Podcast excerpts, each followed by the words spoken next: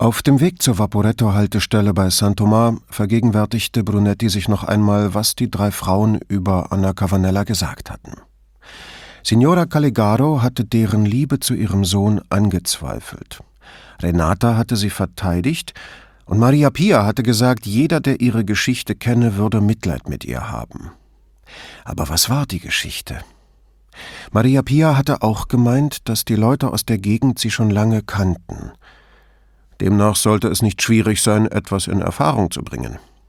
Er brauchte nur jemanden, am besten eine Frau, die sich mit Ermittlungen auskannte und die richtigen Fragen stellte.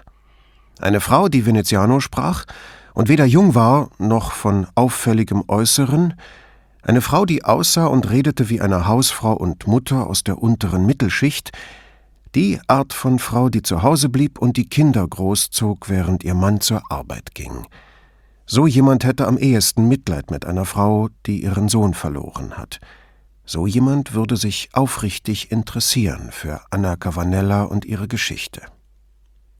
Er ging in den Bereitschaftsraum und bat Vianello, einmal kurz in sein Büro zu kommen. Buccetti wollte schon aufspringen, als er seinen Vorgesetzten sah, aber Brunetti bedeutete ihm mit einer Handbewegung, dass er später mit ihm reden werde. Auf der Treppe fragte Brunetti, Hast du den Bericht über den Mann gelesen, der gestern in Santa Croce gefunden wurde? Die Selbstmordsache? fragte Vianello. Er war taubstumm, sagte Brunetti. Vianello hielt mitten im Schritt inne, stieß mit dem Fuß an die Stufe und verlor für eine Sekunde das Gleichgewicht. Du findest das auch merkwürdig? fragte Brunetti. Auf dem Treppenabsatz blieb Vianello erneut stehen. Nicht unbedingt merkwürdig, aber dass ein Taubstummer sich umgebracht hat, habe ich noch nie gehört. Er dachte nach und meinte dann, vielleicht weil es nur so wenige gibt. Sie gingen in Brunettis Büro und nachdem sie Platz genommen hatten, rückte der Kommissario mit seiner Frage heraus. Glaubst du, man könnte Nadja um eine Gefälligkeit bitten? Vianello grinste.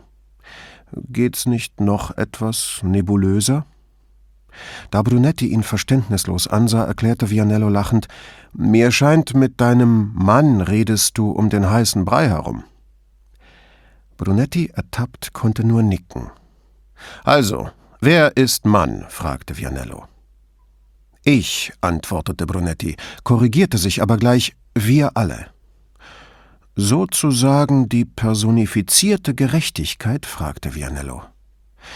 Wenn du es so ausdrücken willst, ja. Und was für eine Gefälligkeit soll das sein? Ich habe mit den Frauen von der chemischen Reinigung bei uns um die Ecke gesprochen. Die kenne ich seit Jahren. Dort habe ich auch immer den Mann gesehen, der jetzt gestorben ist. Die beiden haben ihn dort aushelfen lassen. Und? fragte Vianello. Seine Mutter wollte nicht mit mir reden. Von den Frauen aus der Reinigung weiß ich, dass sie seit langem in dem Viertel wohnt. Und wie es aussieht, hat sie nicht gerade den besten Ruf. Bei einer Frau bedeutet das immer nur eins, bemerkte Vianello. Wohl wahr, stimmte Brunetti zu. Anscheinend habe ich den beiden in der Reinigung zu sehr zugesetzt, denn plötzlich machten sie zu, und ich wusste, dass ich nichts mehr aus ihnen herausbringen würde. Das heißt? fragte Vianello ganz ruhig. Jemand anderes muss mehr in Erfahrung bringen, jemand, von dem Sie sich nicht eingeschüchtert fühlen. Wie kommst du darauf, dass Sie mit Nadja reden werden? überrumpelte Vianello ihn. Sie wohnt doch nicht in diesem Viertel. Ich weiß, aber sie ist Venezianerin. Das hört jeder sofort. Da Vianello noch nicht überzeugt schien, erklärte Brunetti, und sie ist Sympathiker. Die Menschen vertrauen ihr instinktiv. Das habe ich selbst schon erlebt. Er kam weiteren Einwänden zuvor. Von unseren Polizistinnen ist keine alt genug, dass die Menschen ihr automatisch Vertrauen entgegenbringen. Vianello wandte den Blick ab. Brunetti sah den Ispettore über die Idee und ihre möglichen Folgen nachdenken. Zwar würde Nadja gewissermaßen für seinen eigenen Arbeitgeber tätig werden, aber selbst Vianello war nicht ganz frei vom instinktiven Misstrauen des Bürgers gegenüber dem Staat. Brunetti beobachtete, wie sein Freund erwog, dass Nadja in die Öffentlichkeit gezerrt werden könnte, dass alles, was sie hören und weitersagen würde, irgendwie gegen sie und am Ende gegen ihn selbst verwendet werden könnte. Brunetti glaubte Vianello ansehen zu können, wann ihm der Gedanke kam, dass Tenente Scarpa von Nadias inoffizieller Mission erfahren könnte und was das für Konsequenzen haben würde. Unmittelbar darauf, keinen Wimpernschlag später, sagte Vianello, ich würde lieber eine andere Kandidatin vorschlagen. Brunetti ging noch einmal die Liste durch und kam auf seine Kollegin Claudia Grifoni, die er sogleich wieder verwarf, weil sie Sizilianerin war. Wen? fragte er schließlich. Wie du schon sagtest, una donna simpatica e veneziana. Lächelnd fügte Vianello hinzu, und diese hier wohnt in dem Viertel. Ob Vianello an eine andere Dienststelle dachte? Gab es bei den Carabinieri eine Frau, die sie um Unterstützung bitten konnten? Ratlos schüttelte Brunetti den Kopf zum Zeichen seiner Verwirrung und bat: Nun sag schon. Paola, sagte Vianello. Und da Brunetti ihn immer noch verständnislos ansah, fügte der Ispettore hinzu: Deine Frau. Um ein Haar hätte Brunetti protestiert, dass er so etwas von seiner Frau nicht verlangen könne oder nicht verlangen werde. Er senkte den Blick und sah dann Vianello an. Verstehe, sagte er. Sein Freund hatte ja recht. Nach längerem Schweigen, als warte er, bis ein Geräusch sich gelegt oder ein Geruch sich verflüchtigt habe, meinte Brunetti, es gibt keine Dokumente zu Davide Cavanellas Geburt. Wenn er Venezianer ist, ist das kaum vorstellbar, ging Vianello auf den Themenwechsel ein.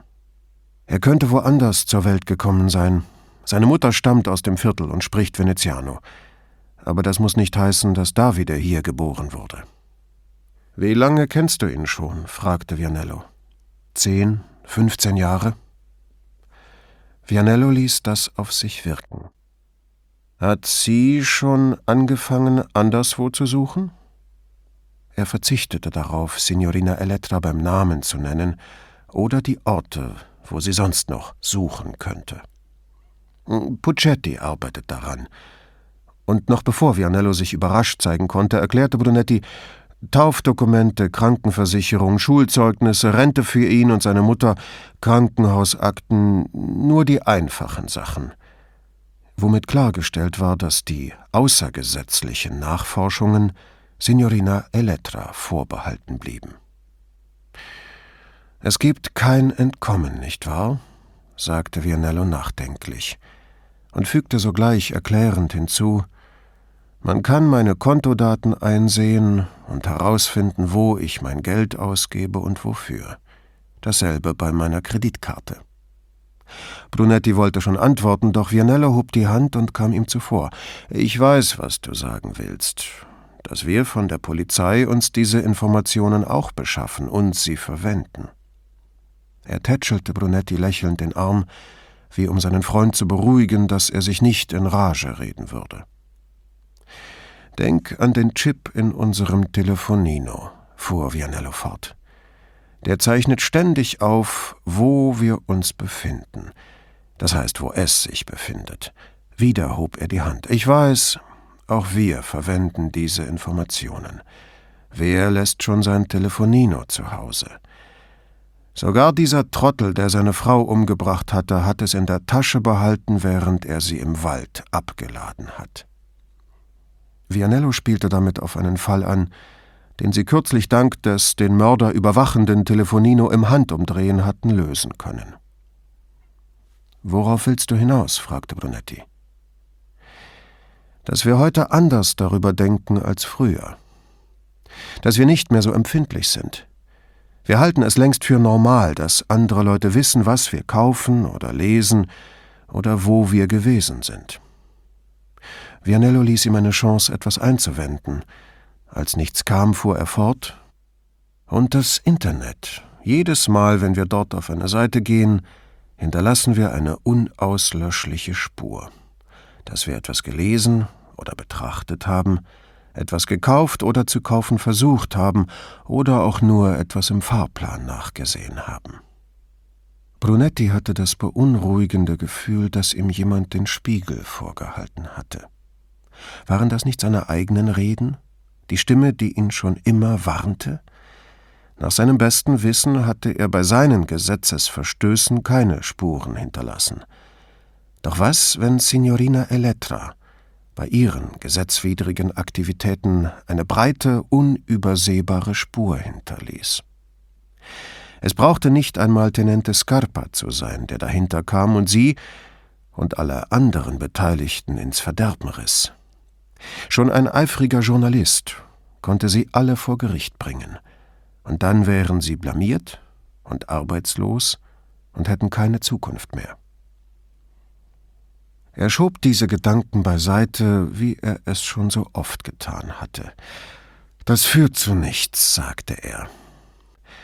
Wie ein langjähriger Ehepartner, der jede Regung des anderen kennt, spitzte Vianello die Lippen und legte den Kopf ein wenig schief. Lass Puccetti kommen und berichten, was er herausgefunden hat. Aber der junge Beamte hatte nichts gefunden.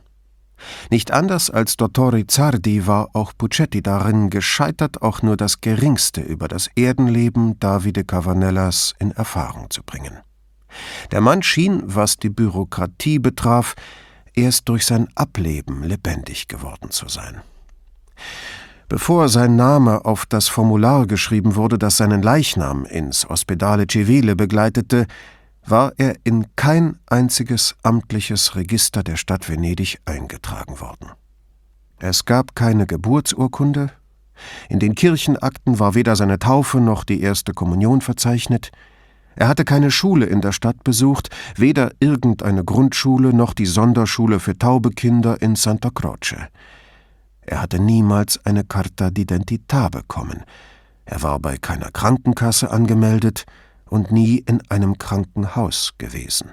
Er hatte keinen Führerschein, keinen Pass, keinen Waffenschein, keine Jagdlizenz. Ebenso erfolglos war Puccettis Suche er wusste nicht genug über das Leben von Davide Cavanella, nach Hinweisen darauf geblieben, ob der Tote verheiratet gewesen war oder Kinder gehabt hatte. Nachdem Puccetti, der neben Vianello vor Brunettis Schreibtisch saß, seine Litanei der Nichtinformation beendet hatte, machte sich ratloses Schweigen breit. Schließlich sagte Brunetti zu Vianello, es scheint, dass manche immer noch durchs Netz schlüpfen. Aber das ist unmöglich, entrüstete sich Vianello. Wir müssen ihn doch irgendwo aufstöbern können. Brunetti sparte sich jeden Kommentar und Puccetti meinte, ich habe überall nachgesehen, Kommissario, sogar in unseren Festnahmeakten, doch nirgends eine Spur. Ich war sogar unten im Archiv, aber auch dort gibt es ihn nicht. Zögernd, als fürchte er zu weit gegangen zu sein, fügte er hinzu, eine Cavanella habe ich allerdings gefunden, Signore. Vianello drehte sich zu dem jungen Polizisten um und Brunetti sagte: Gut, haben Sie die Akte mitgebracht? Jawohl, Signore. Puccetti nahm eine verschossene Mappe aus einer größeren, die er auf dem Schoß liegen hatte, und reichte Brunetti beides über den Schreibtisch. Cavanella Anna stand auf dem Aktendeckel, handschriftlich wie Brunetti überrascht bemerkte. Die Mappe war einmal hellblau gewesen, aber durch Lichteinwirkung und die alles durchdringende Feuchtigkeit des Archivs im Lauf der Jahre grau und unansehnlich geworden. Haben Sie schon reingesehen? fragte Brunetti. Nein, Signore. Puccetti riskierte ein Lächeln und gestand, aber ich würde gern. Dann tun wir das, sagte Brunetti und schlug die Mappe auf. Als erstes erblickte er ein veraltetes Formular mit dem komplizierten Siegel des Innenministeriums, das fast das ganze obere Viertel der Seite in Anspruch nahm. Darunter standen zwei mit der Maschine geschriebene Absätze. Mirabile visu, sagte Brunetti und hielt ihnen das Blatt hin. Wow, sagte Puccetti in jenem Englisch, das mittlerweile alle Welt benutzte. Noch nie Maschinenschrift gesehen? fragte Vianello lächelnd, aber nicht scherzend. Doch, natürlich, sagte Puccetti verlegen. Brunetti hörte kaum zu, er überflog den Bericht und las ihn dann vor. 6.9.68 Verdächtige bei Standa festgenommen, in ihrer Handtasche fanden sich vier ungeöffnete Päckchen Damenstrümpfe, zwei ungebrauchte Lippenstifte und ein Büstenhalter, Größe 3, noch mit Preisschild. Auf der Wache San Marcola zeigte sie ihre Carta d'identità, aus der ihr Geburtsjahr 1952 hervorging. Die Familie, bei der sie in Stellung war, schickte ihre Sekretärin.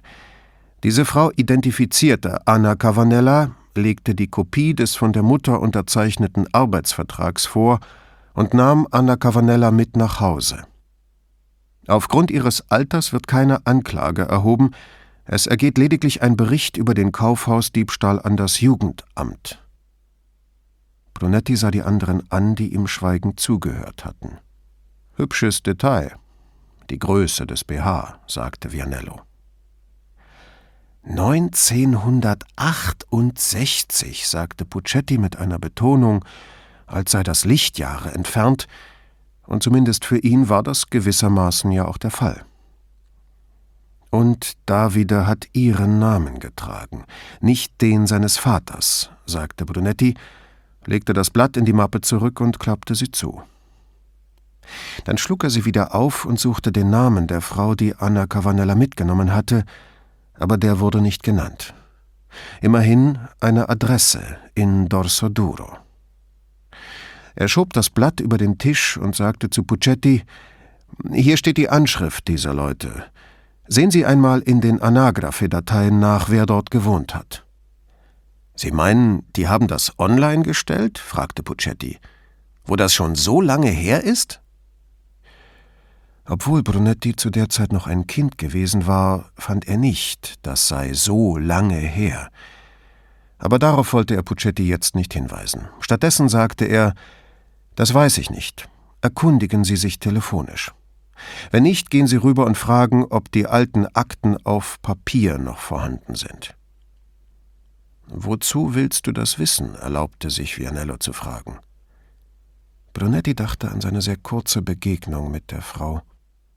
Seiner Erfahrung nach war das Motiv, das die Leute am häufigsten dazu trieb, sich von grauenhaften oder tragischen Ereignissen zu distanzieren, in Schuldgefühlen zu suchen. Waren das ihre Tabletten gewesen, die Davide genommen hatte? Hatte sie ihm heiße Schokolade gemacht und ein paar Kekse gegeben, und hatte er, satt und mit Kakao verschmiertem Mund, ihre Schlaftabletten gefunden, die seine Mutter immer vor dem Schlafengehen einnahm, und es ihr gleich getan? Schuldgefühle. Das schien logisch. Das passte zu ihrem merkwürdigen Verhalten. Wie konnte man die besser loswerden als dadurch, dass man das Geschehene verdrängte? Und? fragte Vianello. Puccetti sah seine Vorgesetzten schweigend an. Lasst uns zu Anna Cavanella gehen, sagte Brunetti und erhob sich.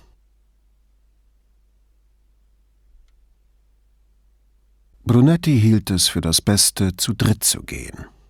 Er und Vianello standen für die seriöse Seite des Gesetzes, Männer im reifen Alter und mit ernstem Auftreten.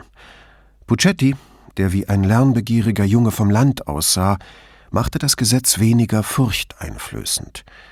Puccetti besaß die, bei einem so jungen Mann seltene Fähigkeit, anderen Vertrauen einzuflößen.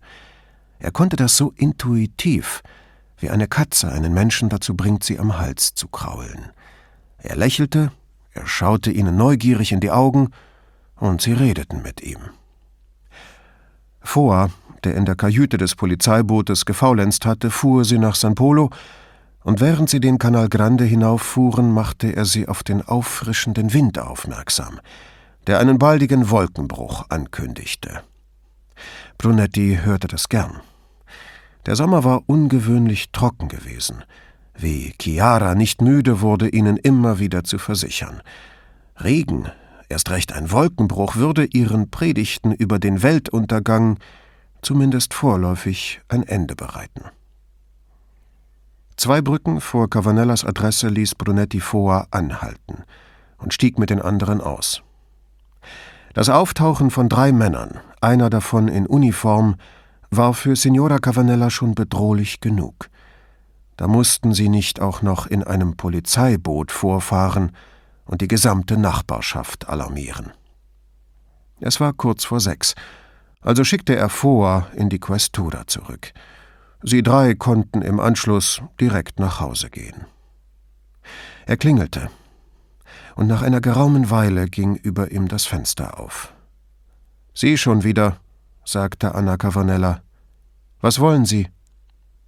Ich habe Ihnen einiges zu berichten, Signora, über Ihren Sohn. Und wir benötigen noch Informationen für unsere Akten. Das konnte man wohl sagen. Er hörte hinter sich ein Fenster aufgehen, aber als er sich nach dem Haus gegenüber umdrehte, rührte sich nichts. Signora Cavanella sah ebenfalls hinüber und zu den Fenstern eine Etage über ihr. Sie sagte etwas, aber Brunetti bekam nur das letzte Wort mit. Kuh. Dann rief sie zu ihnen hinunter Ich bin gleich da, schränkte allerdings gleich ein, aber nur einer von ihnen kann reinkommen. Die Männer bezogen Posten vor der Tür. Brunetti wies Puccetti an, sich im Blickfeld aufzubauen, wenn sie aufmachte. Vianello verzog sich unaufgefordert in den Hintergrund, ja, er war hinter Brunettis massiger Gestalt kaum noch zu sehen. Die Tür ging auf. Beim Anblick der Frau nahm Puccetti unverzüglich mit einer Gebärde, die große Ehrerbietung bekundete, seine Uniformmütze ab. Er neigte nicht den Kopf, senkte aber den Blick. Chiara hatte Brunetti einmal ein Buch über das Verhalten von Hunden gezeigt, und als er jetzt Puccetti sah, hätte er am liebsten gerufen Beta-Hund, Beta-Hund. Sorgfältig auf Abstand von der Tür bedacht, sagte Puccetti Entschuldigen Sie, Signora. Seine Stimme war zaghaft. Er drehte die Mütze in den Händen und sein Blick huschte hin und her. Wenn Signora Cavanella ihn ansah, senkte er jedes Mal den Blick. Doch dann schien er sein Verlangen, mit ihr zu reden, nicht mehr unterdrücken zu können.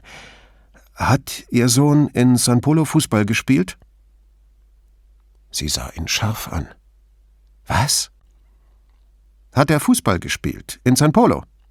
Woher wissen Sie das? herrschte die Frau ihn an, als habe er ein pikantes Familiengeheimnis ausgeplaudert. Er hielt den Blick weiter auf seine Mütze gesenkt, während er antwortete Meine Freunde und ich spielen dort manchmal, Signora, nachmittags, wenn wir frei haben. Und ich glaube mich zu erinnern, dass Ihr Sohn ein paar Mal mitgespielt hat. Er umklammerte seine Mütze noch nervöser, und plötzlich zerknautschte er sie und verbog den steifen Schirm, bis der so laut knackte, dass sie alle es hören konnten. Mein Beileid, stammelte er wie aus dem Zusammenhang. Sie spielen dort? fragte sie. Wenn es mir möglich ist, Signora, sagte Puccetti, ohne sie anzusehen. Als Brunetti sich wieder auf Signora Cavanella konzentrierte, bemerkte er, dass ihre Miene sich auf geradezu wunderbare Weise entspannt hatte. Ihre Lippen waren breiter und weicher. Eine sanfte Hand hatte ihre Haut geglättet, ihr Blick ruhte auf Puccetti. Fast war sie wieder die alte Schönheit. Sie, sagte sie zu dem Jüngeren, das hat ihn glücklich gemacht. Brunetti blieb so reglos wie eine Schlange auf einem Stein und überließ den nächsten Schritt ihr. Sie trat zurück und bat sie alle ins Haus. Brunetti ging hinein, drehte sich nach den beiden anderen um und stellte jetzt erst fest, dass Vianello offenbar schon seit längerem verschwunden war. Doch da murmelte Puccetti auch schon Permesso und trat neben ihn. Signora Cavanella ging ihnen voraus auf eine schlecht beleuchtete Treppe zu. Sie folgten ihr, ohne Worte oder Blicke zu tauschen, ja Puccetti achtete darauf, immer zwei Schritte hinter Brunetti zu bleiben. Oben angekommen, schloss Signora Cavanella mit ihrem Schlüssel die Wohnungstür auf Aber selbst diese Bekundung übertriebener Vorsicht entlockte den beiden Männern keinen Kommentar. Drinnen schritt sie durch einen sehr schmalen Flur, der offenbar zur Rückseite des Gebäudes führte. An einer fensterlosen Wand stand ein niedriges Schränkchen mit Glasfront, ähnlich wie Brunettis Großmutter eins gehabt hatte. Darin türmten sich kleine Pappschachteln, doch die Türme waren krumm und schief, lagen die Schachteln doch ohne Rücksicht auf ihre Größe aufeinander. Zuoberst thronten ein paar Puppen, wie man sie als billige Souvenirs in jeder Stadt der Welt kaufen kann. Eine Flamenco-Tänzerin, ein Eskimo, eine Nubierin mit Korb auf dem Kopf, ein Mann mit einem riesigen Hut, der ebenso gut ein amerikanischer Pilgervater wie ein holländischer Bauer sein konnte. Sie standen oder lagen auf einem schäbigen Spitzendeckchen, das nicht mehr weiß und nicht mehr glatt war. Die drei gelangten in ein kleines Wohnzimmer, und wieder fühlte sich Brunetti von einer Zeitmaschine ins Haus seiner Großmutter zurückversetzt. Dasselbe allzu weiche grüne Kordsamtsofa, alle drei Rückenpolster unter ergrauten Sofabezügen. Keine der beiden Lampen war an, doch Brunetti sah auch so, dass ihre Schirme zwiebelbraun verfärbt und mit Quasten verziert waren. Ein kleiner Fernseher mit abgerundeten Ecken stand dicht vor einem Polstersessel. Auf der Armlehne lag ein dunkelgrüner Sesselschoner, der sich vergeblich bemühte, nach Wolle auszusehen. Zwischen Sitzpolster und Lehne waren ein paar Perlen eines Rosenkranzes zu sehen. Das Kreuz klemmte in der Ritze. Brunetti sah aus dem einzigen Fenster auf die Wand des Hauses gegenüber in der Kalle, die kaum zwei Meter entfernt war. Die Signora packte den Sessel an den Lehnen, drehte ihn zum Sofa herum, auf das sie zeigte, und setzte sich. Brunetti nahm ganz rechts, Puccetti ganz links auf dem Sofa Platz, wie um die Kluft zwischen ihnen und ihren Verhaltensweisen zu verdeutlichen. Brunetti knöpfte sein Jackett auf, Puccetti saß gerade, die Mütze auf den Oberschenkeln, die Hände sittsam darauf gefaltet. Danke, dass Sie uns eingelassen haben, Signora. Ich werde versuchen, mich so kurz wie möglich zu fassen, sagte Brunetti. Er unternahm keine Anstrengung zu lächeln, sondern legte einzig Interesse und Offenheit in seine Miene. Sollte Puccetti den Charmeur geben. Ich würde Ihnen gern ein paar Fragen zu Ihrem Sohn stellen, sagte er und wartete, aber von ihr kam nichts. Leider verlangt der Gesetzgeber, dass jemand ihn identifizieren muss. Gewöhnlich macht das ein Angehöriger, aber unbedingt nötig ist es nicht. Es kann auch sein Arzt sein oder jemand, der ihn gut gekannt hat. Ich mache das, sagte sie ruhig. Er ist im Ospedale Civile. Von acht bis fünf können Sie jederzeit dort vorstellig werden. Dottor Rizzardi oder sein Assistent werden da sein. Der Assistent wird Ihnen bestimmt bei den Formalitäten helfen. Was für Formalitäten? fragte sie. Ihre Züge waren nicht mehr weich die Falten wieder da. Dem Ufficio Anagrafe muss von jedem Todesfall in der Stadt Meldung gemacht werden. Üblicherweise werden die Angaben den Akten entnommen. So kann seine Krankenversicherungskarte deaktiviert und sein Name aus den verschiedenen Registern der Stadt gelöscht werden. Brunetti überging bewusst die Gehörlosenhilfe, die mit Davides Tod ebenso eingestellt würde, wie das Betreuungsgeld, das sie für die Pflege eines Behinderten bekommen hatte. Er hob beschwichtigend die Hände. Das ist mehr oder weniger Routine, Signora. Die brauchen nur ein paar Angaben und ihre Unterschrift. Dann sollten Sie das alles bei den verschiedenen Dienststellen erledigen können. Er wusste, das war gelogen. Das bürokratische Reinemachen nach dem Tod eines Angehörigen erwies sich manchmal als ebenso beschwerlich wie der lange Weg zum Sterben selbst. Der Tod stürzte eine Familie in Trauer und gleich darauf in ein schier endloses Hin und Her zwischen allen möglichen Ämtern. Messe und Beerdigung organisieren, eine Grabstelle besorgen, Bankkonten auflösen, die Auszahlung von Sozialleistungen stoppen, TV-Abos kündigen, Telefon abmelden, Wasser abmelden, Gas abmelden, der Post Bescheid sagen. Jedes einzelne davon erforderte mindestens einen Gang zu dem entsprechenden Amt. Viele befanden sich im Rathaus, manche aber auch am Piazzale Roma oder in anderen Bastionen der Bürokratie überall in der Stadt. Beamte gaben falsche Ratschläge, ohne sich darum zu kümmern, wie viel Zeit die Bürger vergeuden mussten, wenn sie irgendwann feststellten, dass sie das falsche Amt aufgesucht und nach dem falschen Formular gefragt hatten. Falsche Auskünfte wurden verteilt wie Bonbons an gierige Kinder. Das alles würde sie jetzt am eigenen Leib erfahren, falls sie es nicht schon von früheren Todesfällen in der Familie her kannte. Wie viele Millionen Stunden wurden Tag für Tag dem Gott der Faulheit und der Inkompetenz geopfert. Wie viel wurde an jedem Arbeitstag auf dem Altar von Eris, der Göttin des Chaos, geopfert. Die Inder, dachte er, gegen deren Bürokratie Neapel sich wie Helsinki ausnahm, hatten wenigstens Kali als Göttin der Erneuerung. Puccettis Stimme holte ihn in die Gegenwart zurück. Der junge Polizist sagte gerade Mannschaften von nur vier oder fünf Spielern, Signora, und deshalb waren wir sehr froh, ihn zu haben.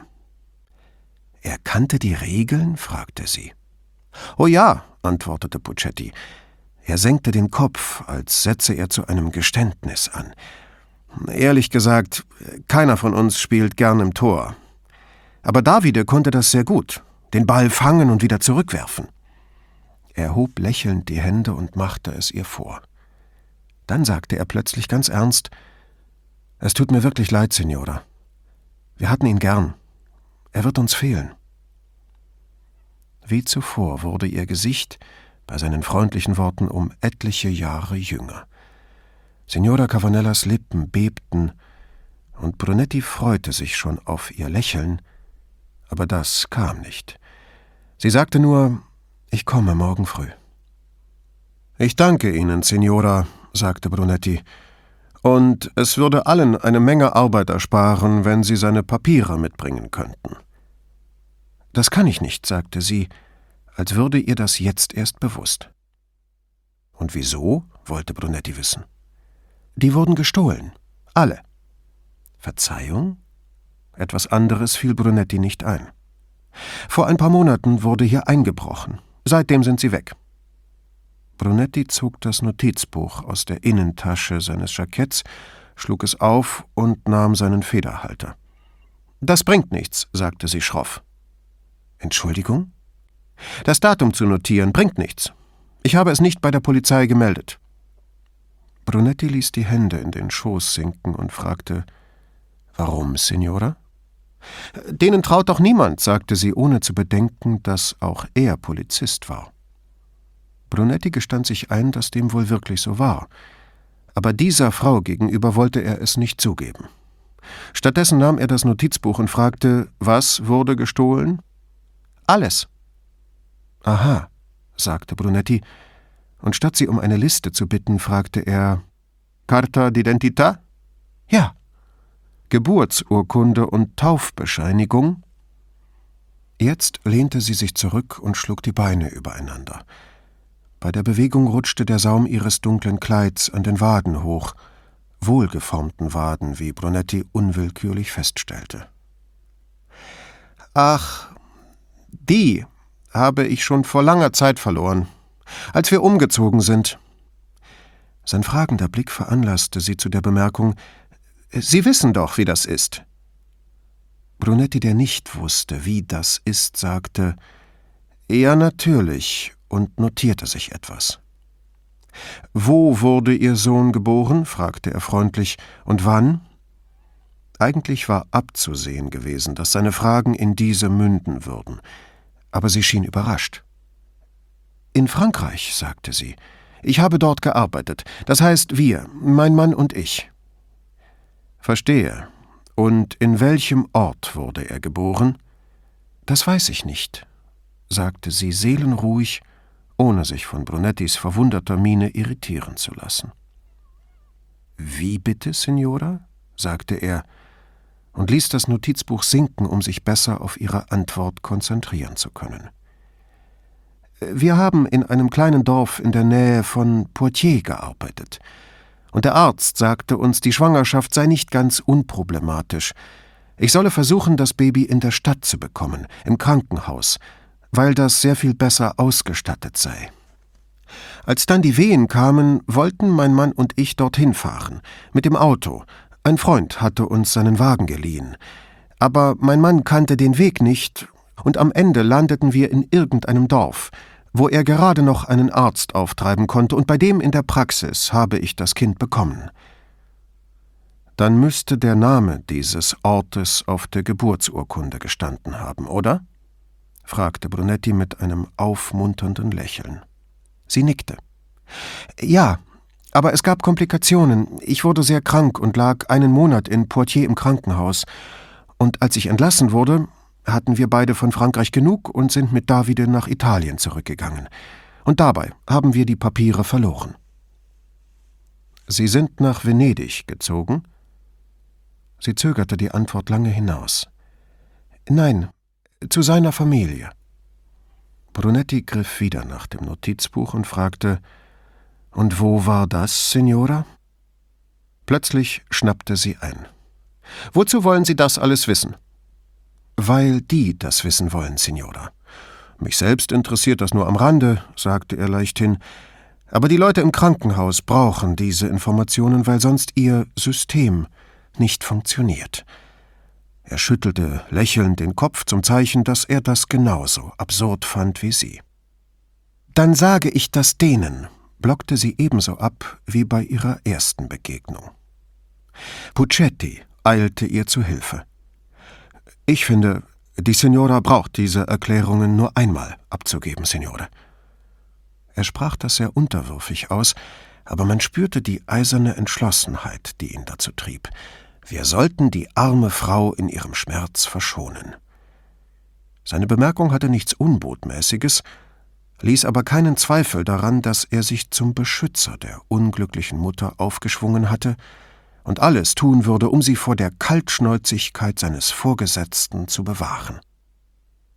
Also gut, sagte Brunetti, steckte das Notizbuch ein und erhob sich.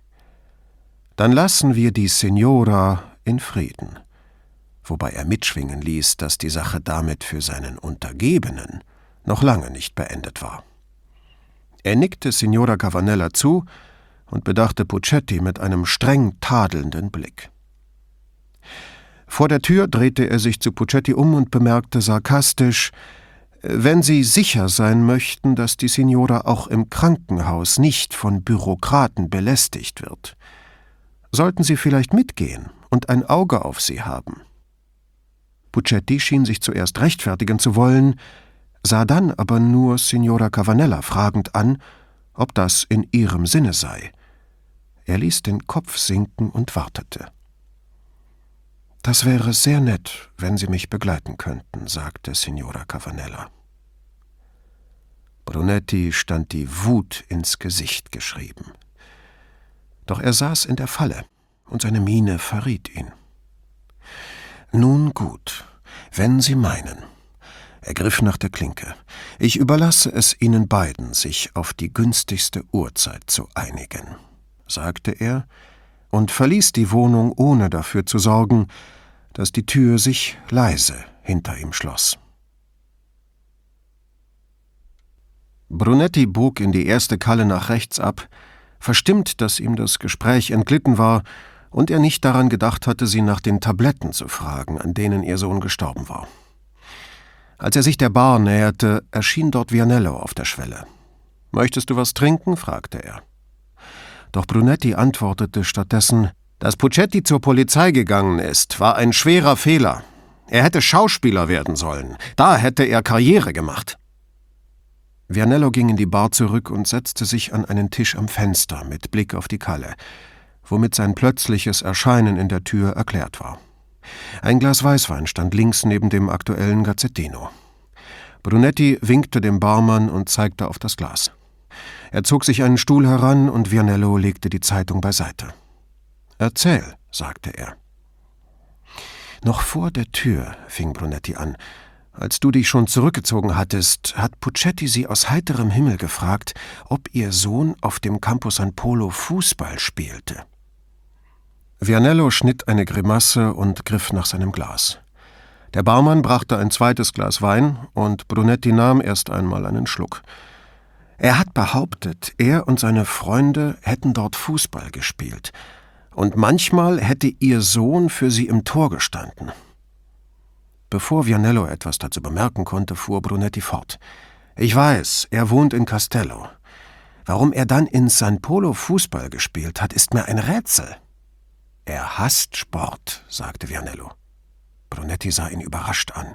Und Vianello erklärte, als ich mal im Bereitschaftsraum die Gazzetta dello Sport las, sagte er, es gehe ihm auf die Nerven, ständig etwas über Fußball zu lesen oder die Leute darüber reden zu hören. Er trank sein Glas aus und stellte es auf den Tisch. Also vergiss es. Er hat niemals auf dem Campo San Polo Fußball gespielt. Brunetti ließ den Wein in seinem Glas kreisen und sagte schließlich: Dann ist er noch raffinierter, als ich dachte. Und die Frau? fragte Vianello. Sie lügt. Hat einen Einbruch erfunden, um das Fehlen seiner Papiere zu erklären. Wie es aussieht, hat sie nichts mehr. Das heißt, es gibt nichts über ihn. Die Geburts- und Taufurkunden seien verloren gegangen, als sie aus Frankreich hierher zurückgezogen sind. Wo er geboren wurde, behauptet sie. Er trank aus und stellte sein Glas neben Vianellos. Warum sollte sie in so einer Sache lügen? fragte Vianello. Nicht, dass er glaubte, Brunetti könne die Antwort aus dem Hut zaubern. Die Frage war als Einladung zum gemeinsamen Spekulieren gedacht. Vielleicht hat sie ihn vor einem Supermarkt gestohlen, weil sie sich so sehr ein Kind gewünscht hat, meinte Brunetti. Oder sie hat das Kind für eine Verwandte großgezogen, vermutete Vianello. Heute ist es ja kein Problem mehr, wenn eine Frau ohne Mann ein Kind aufzieht. Heute nicht. Aber vor 40 Jahren war das anders. Du weißt selbst, wie unsere Eltern damals über unverheiratete Mütter geredet haben. Vianello dachte kurz nach. Immerhin gab es solche Frauen, und zwar so viele, dass sie Gesprächsstoff waren. Sogar vor Kindern, meine ich. Brunetti musste Vianello recht geben. Er erinnerte sich, wie seine Eltern, oder eher seine Mutter und ihre Freundinnen, über Frauen in der Nachbarschaft gesprochen hatten, die in wilder Ehe mit Männern zusammenlebten und Kinder hatten. Soweit er das beurteilen konnte, war seiner Mutter nur wichtig gewesen, ob sie die Kinder anständig behandelten also ob sie auf Sauberkeit achteten, sie zu Höflichkeit und Respekt gegenüber anderen erzogen, ihnen genug zu essen gaben und dafür sorgten, dass sie zur Schule gingen und ordentlich lernten. Aber das war seine Mutter. Er wagte zu bezweifeln, dass ihre Freundinnen ebenfalls solch großzügige Ansichten gehabt hatten. In diesem Augenblick erschien Puccetti, der sie von draußen gesehen hatte in der Bar, und riss Brunetti aus seinen Überlegungen. Er kam zu ihnen an den Tisch und sagte, ich hoffe, Sie haben nichts dagegen, dass ich etwas trinke, obwohl ich noch in Uniform bin. Nur wenn Sie mich zahlen lassen, sagte der Kommissario und ging zur Theke, um Puccetti ein Glas Weißwein zu holen. Als er damit zurückkam, saß Puccetti schon Vianello gegenüber und berichtete von seinen Erlebnissen. Morgen um zehn soll ich Sie abholen und zum Krankenhaus bringen, sagte er und griff nach dem Glas, das Brunetti ihm hinhielt. Er nahm einen kräftigen Schluck, stellte es ab und sagte zu Brunetti Sie wissen hoffentlich, dass das nicht respektlos gemeint war, Signore. Brunetti lachte, Vianello ebenfalls, dann auch Puccetti selbst. Brunetti sah Vianello an und sagte, du hättest ihn mal hören sollen. Ich finde, die Signora braucht diese Erklärung nur einmal abzugeben und dann, mit winziger Verzögerung, Signore, er wandte sich an den jungen Polizisten, der einen roten Kopf bekommen hatte, und meinte Gut gemacht, Puccetti. Dann gab er seiner Neugier nach und fragte Woher wussten Sie das mit dem Fußball? Puccetti nahm sein Glas und schwenkte den Wein darin herum, wie um etwas zu haben, worauf er sein Augenmerk lenkte, dachte Brunetti. Die Jungs im Bereitschaftsraum haben über Cavanella gesprochen, und einer, Corolla, erzählte, er habe früher am Campo Fußball gespielt. Und sie hätten ihn, also Cavanella, im Tor spielen lassen, weil er ihnen leid getan hat. Er ist oft hingefallen, hat aber gern mitgespielt und außerdem will ja sonst niemand ins Tor. Er sagte, sie alle hätten gewollt, dass er sich wohlfühlt, fuhr Puccetti fort. Ihm jedes Mal auf die Schulter geklopft, wenn er den Ball gefangen oder ein Tor verhindert hat. Nachdem das geklärt war, kam Brunetti auf das eigentliche Thema zurück und fragte Puccetti, was halten Sie von Ihrer Geschichte? Um ihm auf die Sprünge zu helfen, setzte er hinzu, wir haben bis jetzt zwei Szenarien. Einmal, dass sie das Baby gestohlen hat, er lächelte zum Zeichen, dass das nicht ernst gemeint war, oder dass sie das Kind einer Verwandten großgezogen hat, vielleicht auch einer Freundin. Bevor Puccetti sich für eine dieser Möglichkeiten entscheiden konnte, fügte Brunetti fairerweise an, ich finde beides nicht sehr wahrscheinlich. Er hatte eine Ähnlichkeit zwischen Mutter und Sohn bemerkt oder glaubte, sie bemerkt zu haben, und zweifelte daher keine Sekunde daran, dass Signora Cavanella die Mutter des Toten war. Geht mir genauso, sagte Vianello. Für mich liegt es auf der Hand, dass sie nicht mit dem Vater verheiratet war. Was macht das für einen Unterschied? fragte Puccetti. Die Frage, mehr aber noch seine ratlose Miene, zeigte ihnen, wie jung er noch war. Früher war das anders, Roberto, versicherte ihm Vianello. Glaub mir, als deine Großeltern in deinem Alter waren, wurden Frauen mit unehelichen Kindern von allen anständigen Leuten gemieden. Manchmal hat man ihnen die Kinder sogar weggenommen und sie ins Waisenhaus gesteckt. Die beiden Älteren sahen zu, wie Puccetti das verarbeitete. Für ihn war das ebenso weit weg, wie wenn man ihm erzählt hätte, dass Kinder in vergangenen Zeiten schon mit acht Jahren arbeiten mussten. Brunetti, dessen Großeltern in seinen ersten zehn Lebensjahren bei der Familie gelebt hatten, war sich nur zu bewusst, wie es früher gewesen war. Puccetti hingegen war mit Computern aufgewachsen, in einer Welt mit sehr dehnbaren Moralbegriffen, weshalb die Vorstellung, dass man eine Frau meiden könnte, weil sie ein uneheliches Kind hatte, ihm ebenso bizarr erschien, wie die, dass Menschen bereit sein könnten, eher für ein gedankliches als für ein materielles Gut zu sterben.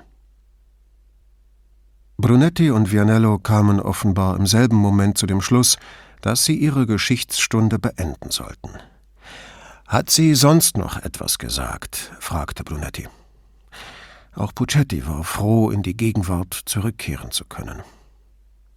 Sie hat ihre Frankreich-Geschichte noch ein wenig ausgeschmückt. Ihr Mann war angeblich Franzose und hat sie bald nach der Rückkehr nach Italien verlassen. Hat sie erwähnt, woher seine Eltern kamen? fragte Brunetti skeptisch. Puccetti lächelte. Sie behauptet, sie habe sich vorhin so unter Druck gefühlt, dass sie alles durcheinander gebracht hat. Anscheinend haben sie noch seine Eltern in Frankreich besucht und dann sind sie nach Italien zurück. Aber wo genau hat sie nicht gesagt, erklärte er mit neutraler Stimme und überließ es den beiden, das zu glauben oder nicht. Er ist nur noch kurz bei ihnen geblieben, dann ist er nach Frankreich zurück und sie hat nie mehr von ihm gehört. Sie hat ihn ihren Mann genannt? fragte Vianello. Puccetti zuckte die Schultern. Ich hatte das Gefühl, sie nennt ihn nur aus Gewohnheit so. Außerdem schien sie nicht zu wissen, wo in Frankreich sie gelebt haben. Sie hat Poitiers erwähnt, erinnerte ihn Brunetti. Ich weiß, sagte Puccetti mit sehr verschlagenem Lächeln. Vianello griff über den Tisch und knuffte ihn in den Arm. Sag schon, Roberto, was hast du sonst noch angestellt, dass du so ein stolzes Gesicht machst? Ich habe ihr erzählt, dass ich als Kind mal mit meinen Eltern da war und den Strand ganz toll gefunden habe. Vianello stützte die Ellbogen auf den Tisch und verbarg sein Gesicht in den Händen.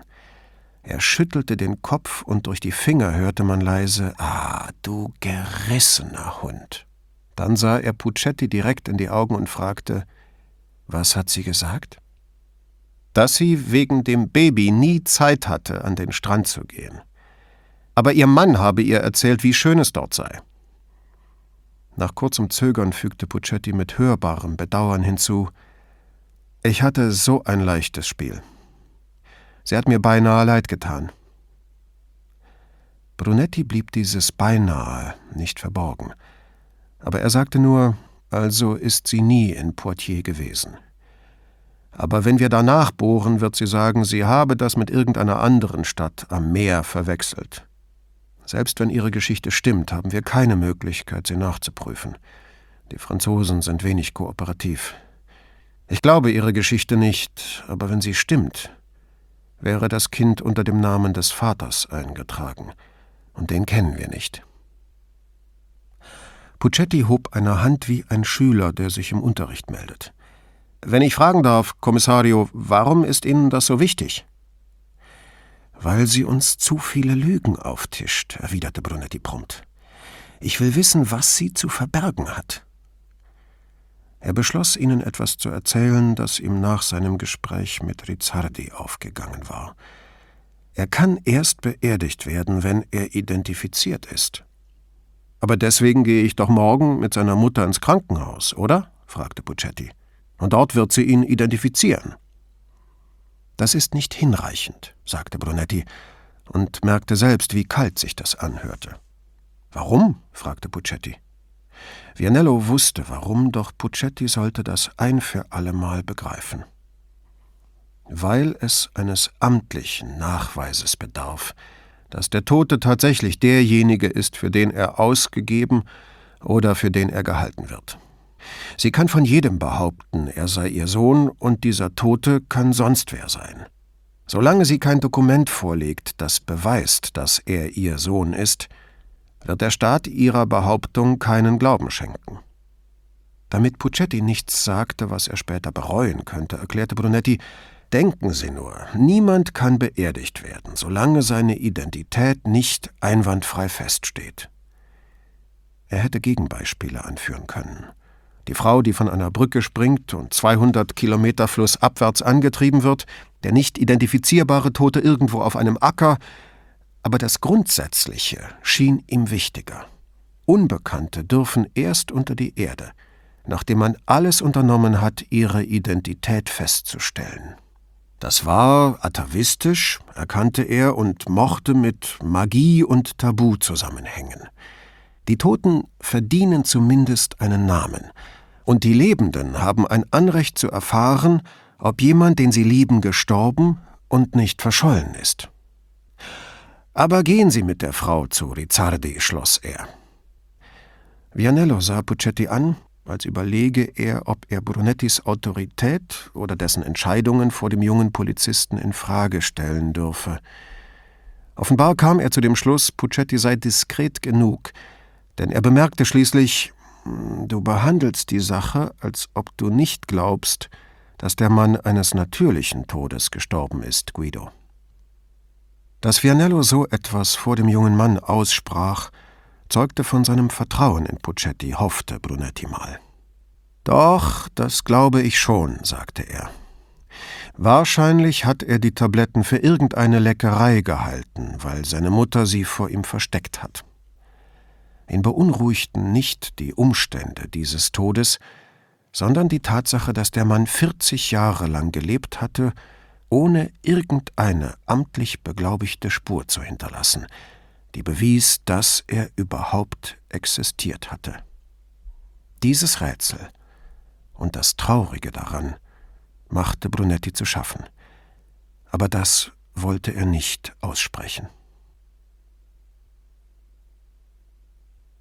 Nach dem Abendessen erzählte Brunetti von seinem Gespräch mit Signora Cavanella von ihrer Weigerung, Näheres über ihren Sohn mitzuteilen, und von den Lügen, die sie ihm und Puccetti aufgetischt hatte, um das Fehlen jeglicher Dokumente zu erklären. Warum sollte sie über ihren Sohn Lügen verbreiten? fragte Paula. Schließlich hat sie ihn nicht 40 Jahre lang auf dem Dachboden eingesperrt. Sie sank noch tiefer in die Polster des schäbigen alten Sofas in ihrem Arbeitszimmer. Manchmal fragte er sich, wie sie, wenn sie so viel Zeit in dieser krummen Haltung verbrachte, überhaupt noch aufrecht stehen und gehen konnte. Vielleicht ist er ja gar nicht ihr Sohn, spekulierte sie. Ich habe ihn nur selten gesehen, genau wie du, aber ich fand, er sah ihr ähnlich, meinte Brunetti. Ich sehe sie nicht vor mir, sagte Paula, schloss die Augen und ließ den Kopf an die Sofalehne sinken. Aber vielleicht ist sie mir ja auch nie über den Weg gelaufen. Auf die sechzig zugehend, schlecht gefärbte Haare, wohlgeformte Beine, straffe Haut, noch attraktiv. In dieser Stadt gibt es jede Menge Frauen, auf die diese Beschreibung zutrifft. Und nach einer Pause möchte wissen, wo sie arbeitet. Wie kommst du darauf, dass sie arbeitet? Weil Manna nur in der Bibel vom Himmel fällt, Guido. Er schmunzelte, und sie fuhr fort Du weißt doch, seit neuestem ist es unsere Pflicht zu arbeiten, bis wir tot umfallen. Bis wir beide soweit sind, hat man das Rentenalter auf 80 hochgeschraubt. Dann fiel ihr ein Nein, ich rede schlecht von unseren Politikern. Mit Frauen werden sie ein Einsehen haben und uns mit 78 aufhören lassen. Ich verstehe immer noch nicht, warum sie sich so merkwürdig verhält, sagte Brunetti, der ihre Seitenhiebe gegen die Politiker jeglicher Couleur gewohnt war und nicht weiter darauf einging. Menschen sind nun mal merkwürdig. Das erklärst du mir doch ohne Unterlass.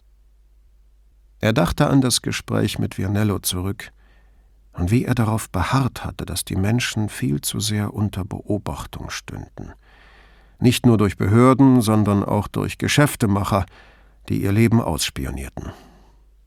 Und wie anmaßend es doch von ihm selbst gewesen war, seinem Freund vorzuschlagen, Nadja mit Nachforschungen zu beauftragen. Ich verstehe das nicht, sagte er, tätschelte Paulas Bein und stand auf. Ich verziehe mich jetzt mit Lucrez ins Bett. Sie sah ihn lange an und sagte grinsend Als deine Frau erbleiche ich bei der Vorstellung, dass du mit einem Mann ins Bett gehst, der dich über die Natur der Dinge aufklären möchte. Er streckte lächelnd eine Hand nach ihr aus und sagte Möchtest du es stattdessen versuchen? Sie folgte ihm. Am nächsten Morgen war der Regen, der Vor zufolge in der Luft gelegen hatte, tatsächlich da. Brunetti verließ das Haus mit Regenmantel und Schirm. Er kaufte den Gazzettino und bestieg die Nummer 1 von San Silvestro nach San Zaccaria. An Bord fiel ihm auf, wie wenige Leute eine Zeitung lasen, wie wenige überhaupt irgendetwas lasen. Vielleicht genossen sie ja lieber die schönste Aussicht der Welt – als sich mit des Gazzettinos oberflächlichen Berichten und abstrusen Analysen des Weltgeschehens zu beschäftigen. Aber trotzdem überraschte es ihn, wie wenige Leute lasen. Er las, Paula las, die Kinder lasen, doch er wusste auch, wie selten er Gelegenheit fand, über Bücher zu sprechen mit jemandem, der ernsthaft daran interessiert war. Und schon rief er sich streng zur Ordnung. Da war er wieder mit seiner Annahme, andere Menschen müssten doch genauso denken wie er. Seine Ansichten müssten universelle Geltung haben. Doch was dem einen Nahrung ist, ist dem anderen bitteres Gift. Das wusste schon Lucrez. Eine Lektion, die Brunetti Zeit seines Lebens zu lernen versucht hatte. Während er diesen Gedanken nachhing und die Leute gegenüber beobachtete, lag die Zeitung vergessen auf seinem Schoß, und Brunetti war auch nur einer von denen, die auf dem Vaporetto saßen und in die Luft schauten. Er stieg bei San Zaccaria aus und ging durch den Regen zur Questura. Oben im Büro angekommen, schüttelte er den Schirm, bis der gewinselt hätte, wenn er gekonnt hätte, hängte seinen Mantel außen an den Schrank und stapfte hin und her, bis seine Schuhe keine feuchten Abdrücke mehr auf dem Boden hinterließen. Er stellte seinen Computer an und sah automatisch nach den E-Mails. Das war ihm in den letzten Jahren in Fleisch und Blut übergegangen. Mittlerweile brauchte er nicht mehr zu Signorina Elettra oder in den Bereitschaftsraum zu gehen, um sich über Neuigkeiten zu informieren. Das meiste konnte er dem Computer entnehmen. Jedoch waren dies Informationen ohne Nuancen, ohne die unverhohlene Skepsis, mit der Vianello gewissen Berichten begegnete, und ohne Signorina Elettras aufschlussreiche Kommentare. Er fand eine Einladung zu einer Konferenz in Palermo. Thema Verbesserung der Zusammenarbeit zwischen Bürgern und Organisationen, die der Aufrechterhaltung der Ordnung in der Zivilgesellschaft dienen. Er schob seinen Stuhl zurück, blickte aus dem Fenster und hüllte sich in eine Wolke ironischer Verzweiflung. Hieß das, man lud ihn zu einer Begegnung der Bürger von Palermo mit der Polizei ein? Oder hatten die Verantwortlichen da unten Sinn für Humor und planten ein Treffen von Bürgern mit der Mafia? Der einzigen Organisation, die gut genug geführt wurde, hinreichend klar in ihren Zielen und frei von Unterwanderung war, dass sie die gesellschaftliche Ordnung aufrecht erhalten konnte, um sie desto gründlicher zu unterminieren. Am liebsten hätte er sich den Spaß erlaubt und die Einladung an Vianello mit der Frage weitergeleitet, was von der zweiten Möglichkeit zu halten sei, doch er wollte keine Spuren hinterlassen und nahm sich lieber in Acht. Unter den anderen E-Mails war eine von Puccetti. Er sei schon auf dem Sprung, begleite Signora Cavanella zum Krankenhaus, wolle Brunetti aber noch mitteilen, dass sein Verwandter gern mit ihm über diese Sache sprechen würde. Dazu eine Telefonnummer, sonst nichts. Brunetti nahm sein Telefonino und wählte. Bianchini, meldete sich beim dritten Klingeln eine Männerstimme. Guten Morgen, Signor Bianchini. Hier spricht ein Freund Ihres Cousins Roberto. Er meinte, ich solle Sie anrufen. Ah, sagte der Mann und ließ damit durchblicken, dass sie den Anlass dieses Anrufs lieber nicht am Telefon diskutierten. Ich denke, wir sollten uns mal auf einen Kaffee treffen. Brunetti sah auf die Uhr. Ich habe heute Vormittag nicht viel zu tun, behauptete er, ohne zu wissen, ob das stimmte, da er die anderen Mails noch nicht gelesen hatte. Wir können uns jederzeit treffen. Zufällig bin ich heute Vormittag ebenfalls frei. Wie wär's mit der Bar am Ponte dei Greci? Die kennen Sie doch. Ja, sagte Brunetti knapp. Um elf? Brunetti willigte ein, grüßte höflich und legte auf. Da hatte Puccetti seinen Cousin aber schnell überzeugt. Brunetti vergegenwärtigte sich die merkwürdige Dringlichkeit, welche die Situation am Campus San Barnaba für Pata hatte. Der Vicequestore interessierte sich nur für seine Familie und seinen Posten. Wenn er Brunetti um Hilfe bat, musste eines davon in Gefahr sein. Oder aber es handelte sich um einen Versuch Pattas, sich beim Bürgermeister liebkind zu machen, so etwas wie eine Einzahlung auf das Konto der Gefälligkeiten. Ist das überall so? fragte sich Brunetti. Hängt alles zusammen und sucht die Macht am einen Ort, sich automatisch mit Mächten an anderen Orten zu verbünden? Und schützen die sich alle selbst und gegenseitig und lassen den Rest vor die Hunde gehen? Ihm fiel ein, dass Rizzardi ihm den Autopsiebericht hatte schicken wollen, aber unter den neu eingegangenen Nachrichten fand sich keiner des Pathologen. Die Autopsie war zwei Tage her. Der Bericht hätte längst da sein müssen. Hätte heißt gar nichts, murmelte er vor sich hin. Er schrieb Rizzardi eine Mail. Der Bericht sei noch nicht eingetroffen und er möge die Informationen zum Zahnstand des Toten nicht vergessen. Er wollte das schon abschicken, als ihm einfiel, wie empfindlich der Pathologe war. Er löschte den letzten Satz und schrieb stattdessen, besonders interessiere ihn, was man über die Zähne herausgefunden habe, weil dies am Ende die einzige Möglichkeit sein könne, die Identität des Toten festzustellen. Jetzt schickte er die Mail ab. Er dachte an einen Freund, der als Musikagent arbeitete und von dem er den Ausdruck Diva-Dienst kannte. Der veranschaulichte, wie gewisse Sänger, männliche ebenso wie weibliche, zu behandeln waren, mit einer Mischung aus Unterwürfigkeit, Schmeichelei und der steten Bereitschaft, ihnen jeden Wunsch von den Augen abzulesen. Und hier war er, ein Kommissario der Polizei, und verrichtete Doktordienst.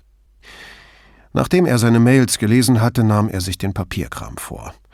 Er las die ersten drei Schreiben, zeichnete sie ab und legte sie auf die andere Seite des Schreibtischs. Das vierte Ein Bericht über die Zunahme von Taschendiebstählen, Einbrüchen und Raubüberfällen ließ ihn buchstäblich die Hände über dem Kopf zusammenschlagen. In diesem Augenblick klopfte Claudia Grifoni, die neueste seiner Kolleginnen, an die Tür und kam auch gleich unaufgefordert herein. Sie trug einen dunkelgrünen Wollrock, unter dem ihre schlanken Beine hervorblitzten, und darüber einen langen, beigen Rollkragenpullover. Verstecken Sie sich? fragte sie. Ja, vor der Realität, gab er zu. Er zeigte auf die Papiere. Ich lese gerade, dass die Zahl der Einbrüche in den vergangenen sechs Monaten um 28 Prozent zugenommen hat. Die Zahl der gemeldeten Einbrüche korrigierte sie ihn. Er wusste selbst, es waren mehr, weil viele Leute sich nicht mehr die Mühe machten, ein Verbrechen anzuzeigen. Und trotzdem hat eine Amnestie ihr Gutes, sagte sie und nahm auf einem der Stühle vor dem Schreibtisch Platz. Wenn die Gefängnisse überfüllt sind und der Europäische Gerichtshof für Menschenrechte deswegen die Regierung runterputzt, müssen sie wohl oder übel welche rauslassen, und sei es nur, um Platz für die Nächsten zu schaffen. Was sollte er dazu sagen?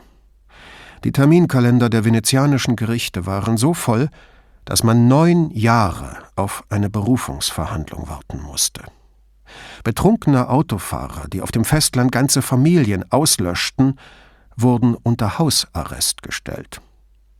Die Mafia dehnte ihren unheilvollen Einfluss immer weiter aus, was Wunder, dass keine Regierung bereit war, die immer stärkere Unterwanderung der Politik durch die Mafia zu durchleuchten. Sollen wir uns über das Wetter unterhalten? fragte er. Sie lächelte, und ihm ging dabei das Herz auf. Liebend gerne, aber ich fürchte, ich muss vielmehr auf die schwarze Nemesis zu sprechen kommen. Was hat er jetzt schon wieder angestellt? Es geht weniger darum, was Scarpa tut, sagte sie, als vielmehr darum, was er verhindert. Zum Beispiel? Die Guardia Costiera hat vor, gebeten, sie eine Woche zu begleiten. Am ersten sollte es losgehen. Und wozu? Er soll sie in den Küstenverlauf einweihen und ihnen jene Stellen zeigen, wo kleine Boote anlanden können. Und was wird da an Land gebracht? Zigaretten, sagte sie. Das ist bekannt. Brunetti nickte. Wie es aussieht, bringen sie jetzt auch Menschen an Land. Jedenfalls nimmt die Guardia Costiera das an.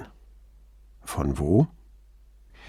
Die kleinen Boote kommen von Albanien und Kroatien rüber aber offenbar halten große Schiffe weit vor der Küste, wo die Leute in kleinere Boote gesetzt und hergebracht werden.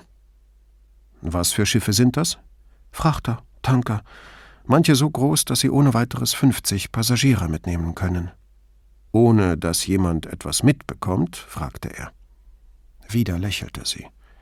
Meinen Sie, die Mannschaft macht sich was daraus?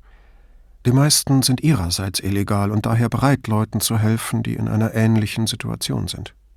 Und deshalb hat man Foa angefordert. Sie nickte. Der Kommandant.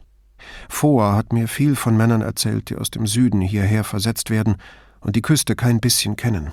Er ist Venezianer. Seine Familie lebt seit Ewigkeiten hier, sagte sie. Also kennt er die Küste wie seine Westentasche und kann ihnen zeigen, wo die günstigsten Landeplätze sind. Und Scarpa? Er hat das Ersuchen abgelehnt. Abgelehnt, als es eingereicht wurde, und noch einmal abgelehnt, als der Hauptmann der Guardia Costiera es wiederholt hat. Hat er das begründet? Er sagt, Vor sei Angestellter der Polizei, nicht der Marina. Also habe er keinen Rechtsschutz, falls irgendetwas vorfalle, während er eins ihrer Boote steuert. Was glaubt er denn? Dass vor einen Piratenüberfall auf Chioggia inszeniert? Der Tenente hat sich nicht herabgelassen, Einzelheiten zu diskutieren. Ihm ging es ums Prinzip. Entrüstet fügte sie hinzu. Dabei ist Scarpa jegliches Prinzip so fremd, dass er es nicht einmal erkennen würde, wenn es auf dem Vaporetto neben ihm sitzt und ihm eins auf die Mütze gibt. Nicht, dass er jemals in ein Vaporetto steigen würde, sagte Brunetti, und in diesem Moment war ihm plötzlich alles klar. Weil vor ihn nie herumkutschiert. Deswegen, stimmt's?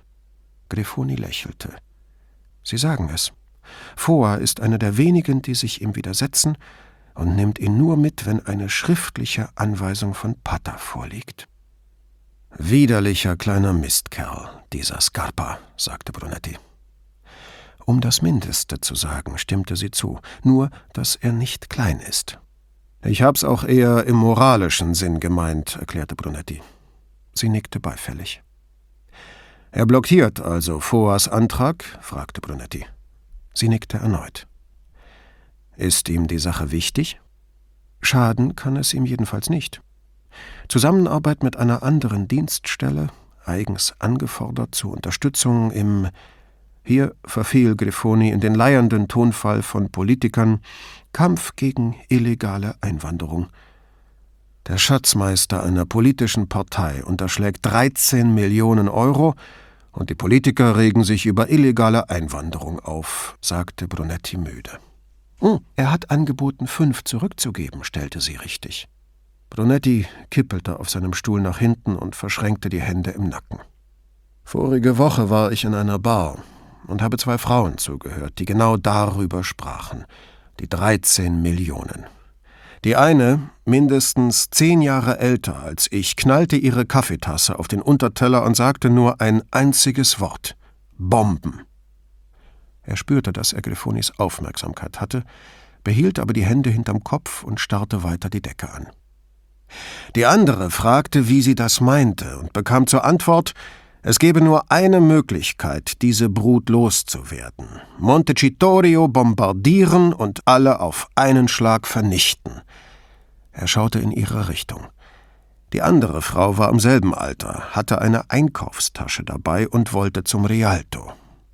Sie machte ein überraschtes Gesicht und sagte Aber das würde doch das wunderschöne Gebäude beschädigen.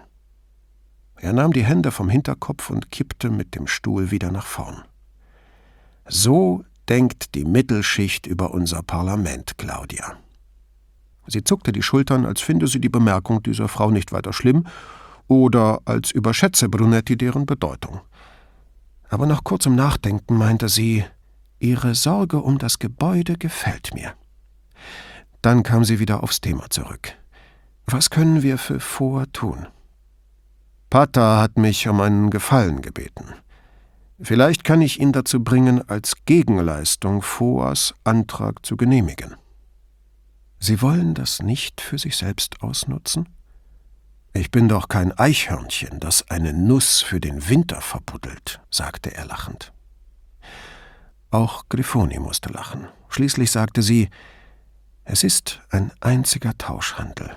Ich tue das für dich, du tust dies für mich. Und wir alle haben eine Liste mit den Gefälligkeiten fein säuberlich in unserem Gedächtnis abgespeichert. Wie die Eichhörnchen, sagte sie, bedankte sich und verließ sein Büro.